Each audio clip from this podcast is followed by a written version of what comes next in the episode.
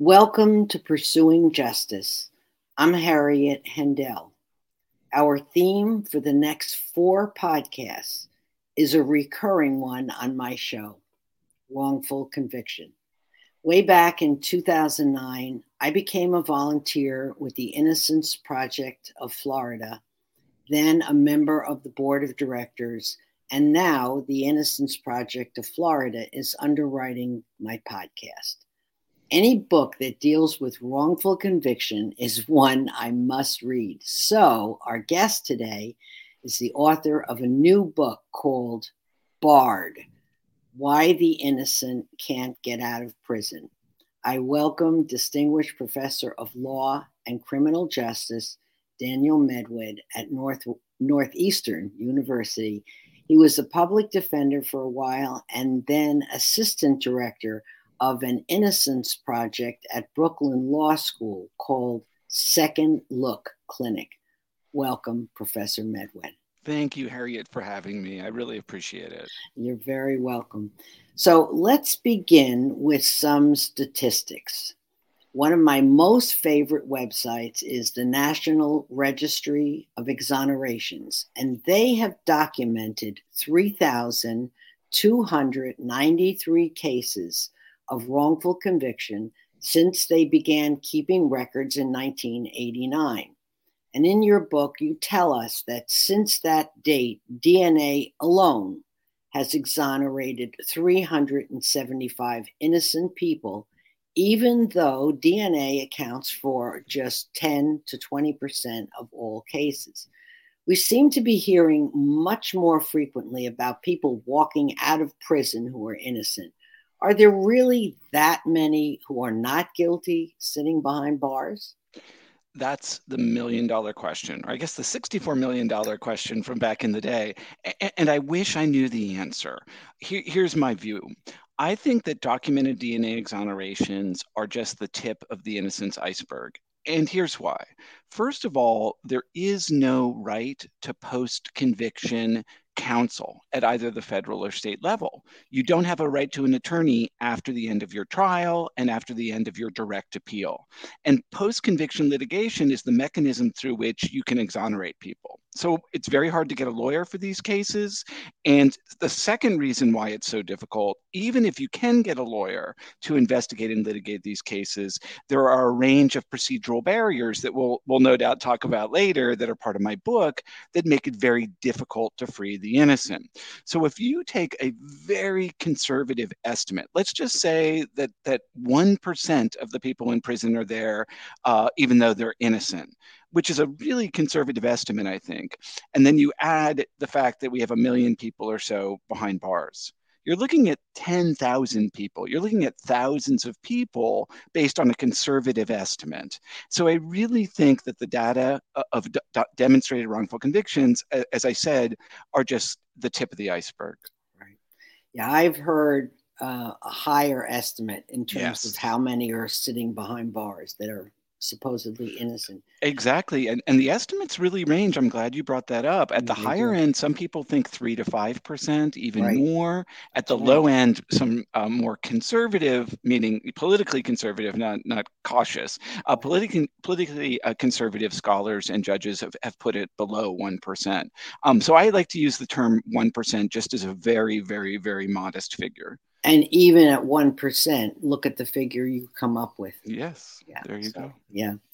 I particularly like a statement from your book, and I'm, I'm going to read it. It says, After conviction, the presumption of innocence disappears. A new presumption of guilt forms and hardens over time. How does that happen? So essentially, you, our criminal justice system puts the trial as the centerpiece. In fact, in 2017, the US Supreme Court said the trial is the main event, the appeal is just the undercard, to use a boxing analogy. So the presumption of innocence, Harriet, is just a trial concept. You have a presumption of innocence, and the theory is that if you uh, benefit from zealous advocacy and the police and the prosecutors play fair, then the truth will prevail through that process.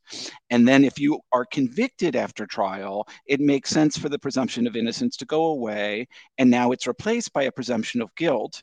And instead of the burden being on the government to prove your guilt, which is where it is placed at the front end at the trial process, now the burden is on you to prove a, a, a negative, to prove that you're not uh, guilty. And that becomes increasingly uh, difficult. So the presumption flips, and all of the procedures that are used in the appellate and post-conviction arena sort of reflect that that inversion that it's very difficult to prove uh, uh, uh, your your innocence. And part of the reason is this concept of finality that a lot of prosecutors and judges and police will say we can't keep criminal cases open forever because it will keep victims on tenterhooks. They'll never know when the case is over. The case will never have closure. They'll never be able to move on with their lives. And also, the system won't be able to absorb new cases because there are so many old cases that are flooding flooding the system. So this concern with finality and this idea, which I think is a very antiquated and na- naive idea, that the trial is the main event, that our system, our adversary system, gets it right. You know, those two principles converge to create that that situation. I think. Um, I wanted to ask you kind of a side question. Why did you, um, I guess you helped, right, create that second look program at Brooklyn Law School? That's a, that's a really great question. So back, we started it in 2001. It was quite a long time ago. And back then, we had, and there still is, the biggest innocence project in the country just across the river, just across the East River at, at Cardozo School of Law, where Barry Scheck and Peter Neufeld back in 1992 had founded the Innocence Project. They, they put the word the before mm-hmm. Innocence Project, but it's really just one of dozens of innocence projects across the country, including the one you're, the great one that you're affiliated with, the Innocence Project Florida, and the terrific work of, of Seth Miller and, and others. But we knew that the Cardozo Innocence Project only focused on DNA cases. They only focused on cases where biological evidence was uh, found at the crime scene, retained over time, and could, in theory, be uh, accessed and tested to potentially exculpate an innocent person. So we decided that there was something missing in New York a, a project that was exclusively focused on non DNA cases, cases where there was no biological evidence, but there was still reason to think that the person might be innocent. So that was what animated. I did it with a senior colleague, a great lawyer named Will Hellerstein, who has since retired, but sort of a legendary former public defender who argued many cases in the US Supreme Court. And it was sort of a, um, a combination of a senior person, and at that time I was quite young, a younger person, uh, joining joining forces to do it with our students. I see. Oh, wonderful. Uh, and it's still going, I assume. Uh, unfortunately, it's not, Harriet. Oh, it's it's, it's defunct. Um, part of the reason is is I left, and then Will retired, and that there wasn't really enough momentum to keep it going. I but see. but it did last for about ten years. Oh, I'm sure in those ten, uh, you helped as many people as as possible. We tried, and and, and of course uh, the guest who is coming next, um, you you were helpful too. Uh, we'll That's right. Meet, meet, him, yeah, in a few. So um, some other factors that feed into this whole idea of wrongful conviction. Um, there, there's so many, but I, I would like you to address a few and one is the power of the prosecutor.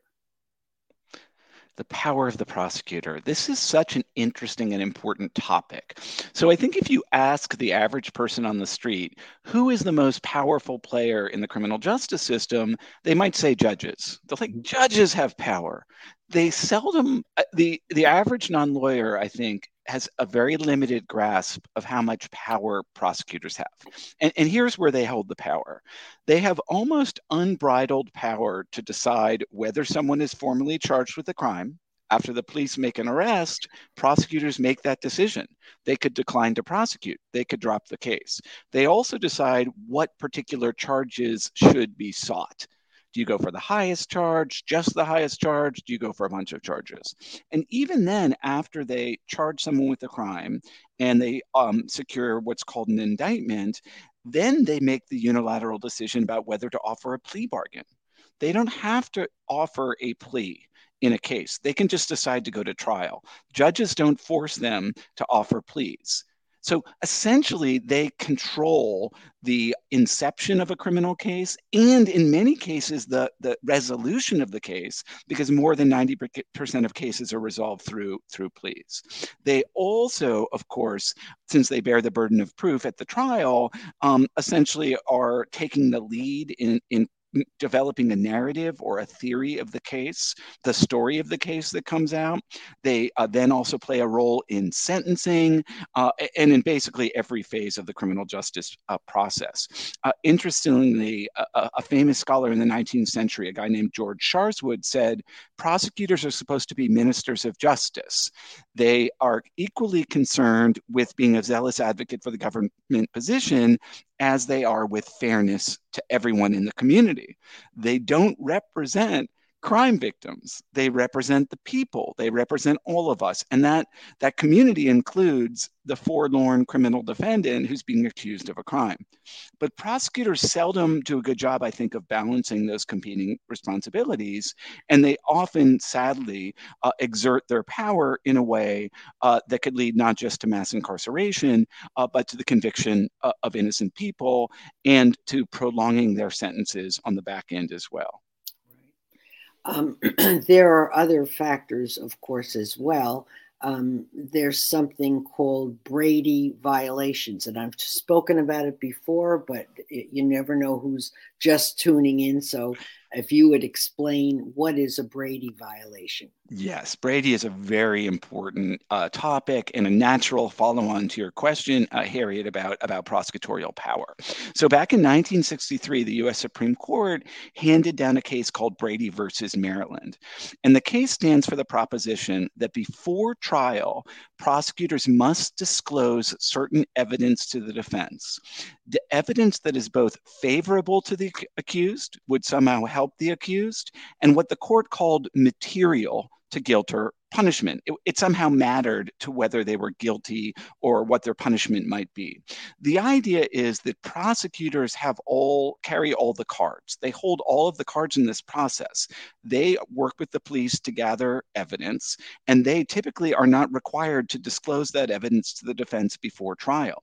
In fact, in many jurisdictions, prosecutors don't even have to hand over their witness list to the defense before trial. So Brady was designed to some extent to level or even the playing field a little bit by saying, hey, prosecutors, if you have evidence that essentially exonerates or, or helps the defendant. Maybe the primary eyewitness uh, first identified somebody else, or uh, maybe there's some physical evidence that's inconsistent with the defendant, something like that. The defense should know about that in order to mount a defense. So that's what Brady is in practice, and it's been on the books for 60 years. I mean, sorry, that's what it is in theory, and it's been on the books for 60 years. Here's what it looks like in practice prosecutors have a lot of discretion in deciding whether a piece of evidence is or is not Brady material. In particular, evidence that might feel favorable to the defense in the eyes of a prosecutor might not seem material. So, for instance, if there's a lot of evidence against a defendant and the prosecution has uh, some just a single eyewitness saying someone else did it, but nine eyewitnesses who say that the defendant did it, the prosecutor might say, hey, well, of course, this favors the defendant, but it wouldn't make a difference in terms of guilt or innocence. It wouldn't affect the outcome here because we have nine other witnesses. So we don't have to turn it over to the accused. Um, because they have, and then their decision is often opaque. We don't know when a prosecutor looks at evidence and decides that it doesn't have to be turned over because it's not Brady. We don't necessarily know that that decision was made unless years later, often through happenstance, somebody uncovers this evidence and makes a belated claim of a Brady violation. So, so mm-hmm. Brady violations crop up in a number of the documented exonerations in our data set. Oh, definitely. And then um, another factor that you talk about is a focus on expediency and the impact on accuracy. And I noted um, Jeffrey Deskovic's, Deskovic's case. I had interviewed him some time ago. So how does that um, how does that fit into the oh, puzzle. yeah. I'm glad you interviewed Jeff Deskovic. And of course yeah. you did, because he's a great interview and, and real, his case is extraordinary. So this is a man, for some of your listeners who may not have had the privilege of listening to that episode, um, Harriet, that you did, um, Jeff Deskovic was uh, wrongfully uh, convicted of a vicious rape and murder um, in uh, Peekskill, New York uh, about 30, 35 years ago, uh, killing a teenage girl. And the evidence against him was pretty threadbare. It was based mainly on a false confession, a confession that he made. He was a little bit of a loner. He was 16 at the time. Um, it might be fair to say a little bit uh, troubled. And he made some form of confession, a very ambiguous confession to the police.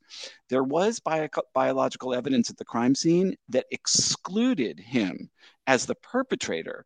But prosecutors basically came up with a couple theories to reconcile that fact with their theory of Deskovic's uh, death. The, mm-hmm. the first theory was that he might have had a co uh, a defendant, that there was an unknown person who participated in this with Jeff um, and left the biological evidence at the crime scene seems kind of absurd because their whole theory was really that Jeff Deskovic was a loner, a troubled loner who was fixated on this girl. But still, that was a theory they advanced. The other theory they advanced at trial without any foundation, really, very little foundation, was that the biological evidence, which was seminal fluid, came from a boyfriend of the decedent, of the victim, even though there was no evidence that she was uh, had a boyfriend, was in an intimate relationship uh, at all at, at the time. So, so fast forward a few years, he's convicted, he loses his appeal, and he's filing a federal habeas corpus petition where he's trying to say that he's wrongfully behind bars. And this goes to your point, Harriet, about expediency. His lawyer calls up the clerk and says, Hey, I'm almost done with this petition you have to file your petition within a certain amount of time. And um, do I need to s- send this petition to you before the deadline? Do you have to receive it before the deadline? Or is it okay to just have a date stamped on the deadline? And the clerk said, Oh, you know, date stamping's fine. Just, just get it into me on that particular date. I think it was April 24th, 1997. She finishes it up, or he, the lawyer finishes it up date stamped on the 24th. It arrives a few days later, and eventually the court says it was time barred. It was too late. Jeff Deskovic, nine years later, was exonerated through the great work of the Innocence Project in New York City, which accessed the biological evidence from the rape kit, tested it, and it came back as a hit on a man named Stephen Cunningham, who was already in prison for strangling and raping another woman. And he then confessed to doing this crime alone. So who knows if the federal court hadn't had such a rigorous focus on the statute of limitations, on expediency over justice, if maybe had said, as a matter of, of simple equity, justice, his case should be heard because the lawyer and the clerk got confused about the right date. If they had done that, would he have been spared, you know, years later? uh, years earlier than he than he was i'm not so sure but i think that's an example the system values finality the system values expediency part of that again goes back to couple things we mentioned at the outset. This concern about closure for victims that that institutions don't want to keep, keep cases open forever because victims then will will always be on the edge of their seat and they won't be able to experience psychological closure. The other reason of course is if you have old cases in the system there might not be enough room to fit in the new cases and the system will be overwhelmed and overburdened. Yeah well that was a good example um, and now we have the issue uh, that you talk about so much of plea bargaining yes. and how that ties into cases of wrongful conviction. It's a huge factor. So I think I mentioned a moment ago or several minutes ago that, that more than 90% of criminal cases are resolved through plea bargains and they're negotiated outside elevator, elevators, in vestibules, in mm. restaurants, uh, just uh, in courthouse, outside courthouse doors, not necessarily in an open, transparent forum in front of a judge and a jury. And the way a lot of these plea bargains are brokered is that you have to offer and attract the prosecutor has to offer an attractive deal to the defendant to basically get the defendant to waive his or her constitutional right to a jury trial. So in one of the cases that I talk about in the book, and it involves Stephen Schultz, whom you're you're talking with on the show in a few a few episodes down the line. Well, I, I won't I won't I won't give away the punchline on that. Don't I won't give it away. I won't do that. But there are a lot of cases where you offer a plea deal that is much more generous than the potential trial exposure. So let's say you're facing 20 years in prison if you're convicted. And the DA, the district attorney, offers you a deal of a five year sentence. If you're at all risk averse, even if you're innocent, you might take that deal because you don't want to run the risk of being convicted and sentenced to 20 years in prison. Some people on the on the defense side and I'm among them call this the trial tax. If you're facing a 20-year sentence at trial and you're offered a deal of 5 years, that's a 15-year tax on your right to mm. assert mm. your, your constitutional um, opportunity to go to trial. Uh, but get this prosecutors often call it a plea discount. They call it a plea discount, mm. That you're given a 15 year discount for not wasting um, uh, people's time. It's a little bit like, in, in Harry, I know you're in Florida, the early bird special. You know, you go to dinner really early, you, you, know, you get money off, off uh, uh, the, the cost goes down. And that's sort of how prosecutors view it. If, if you plead out early in the process and don't go to trial, you know, you don't want to eat at prime time, we're going to give you a discount. Well, the defense will say that's not a discount, that's a tax for not actually uh, being able to vindicate my constitutional right to a jury trial. Mm.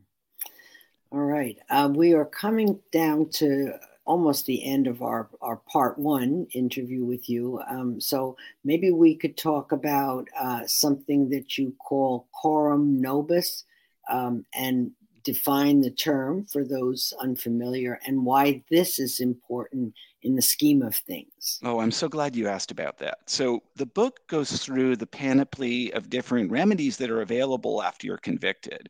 So, there's the direct appeal, which is a typical remedy, there's uh, federal habeas corpus, and then there's something called coram nobis, which could potentially be the most promising avenue. So, coram nobis is a ancient British writ. It derives from the 16th century, and coram nobis is Latin for before us. And under this writ or remedy, you're allowed to go back to the original trial judge, to go before the judge with newly discovered evidence that might cast doubt on the integrity of a conviction. And if the judge, in her Solomonic wisdom, thinks there is evidence here uh, uh, uh that maybe an injustice occurred, then she may order a new trial. So the idea is you can develop newly discovered evidence that suggests a person shouldn't be behind bars, and a judge will hear that evidence and then uh, potentially grant a new trial, and the prosecutor may or may not retry the person. The problem, and I know we're running out of time, but very briefly, the problem is that judges are very stingy in uh, in how they envision newly discovered evidence. It can't just be evidence that's newly available. It has to be evidence that could not have been found before. Oh. And that means it's much more, much, much narrower a remedy than might appear to be the case at, at first blush. What would be uh, a quick example of newly discovered evidence? Excellent. A witness who comes out of the woodwork to say they saw the crime, but that person wasn't on the police radar uh, at the time. That's a good example. You find a new witness, someone who is unknown to the police. But the problem is sometimes the way that you find that new witness is they're mentioned somewhere in a police report as, someone who's maybe interviewed but never called to trial. And prosecutors will sometimes say, well, that, that's not newly discovered. The defense could have talked to that person at the time of trial because their name was available on a police report that they should have noticed or something like that. Nice. So there's often a battle over is the person just newly available?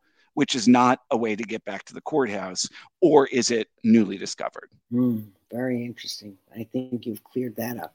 All right, we are just about out of time, but you have told us you'll come back and talk to us again, and so much to talk about. So I thank you so much for being here today and thank my listeners for tuning in. And hopefully, you will all come back and uh, visit again when we pick up Pursuing Justice. Thanks so much for listening today. I'm Harriet Hendel.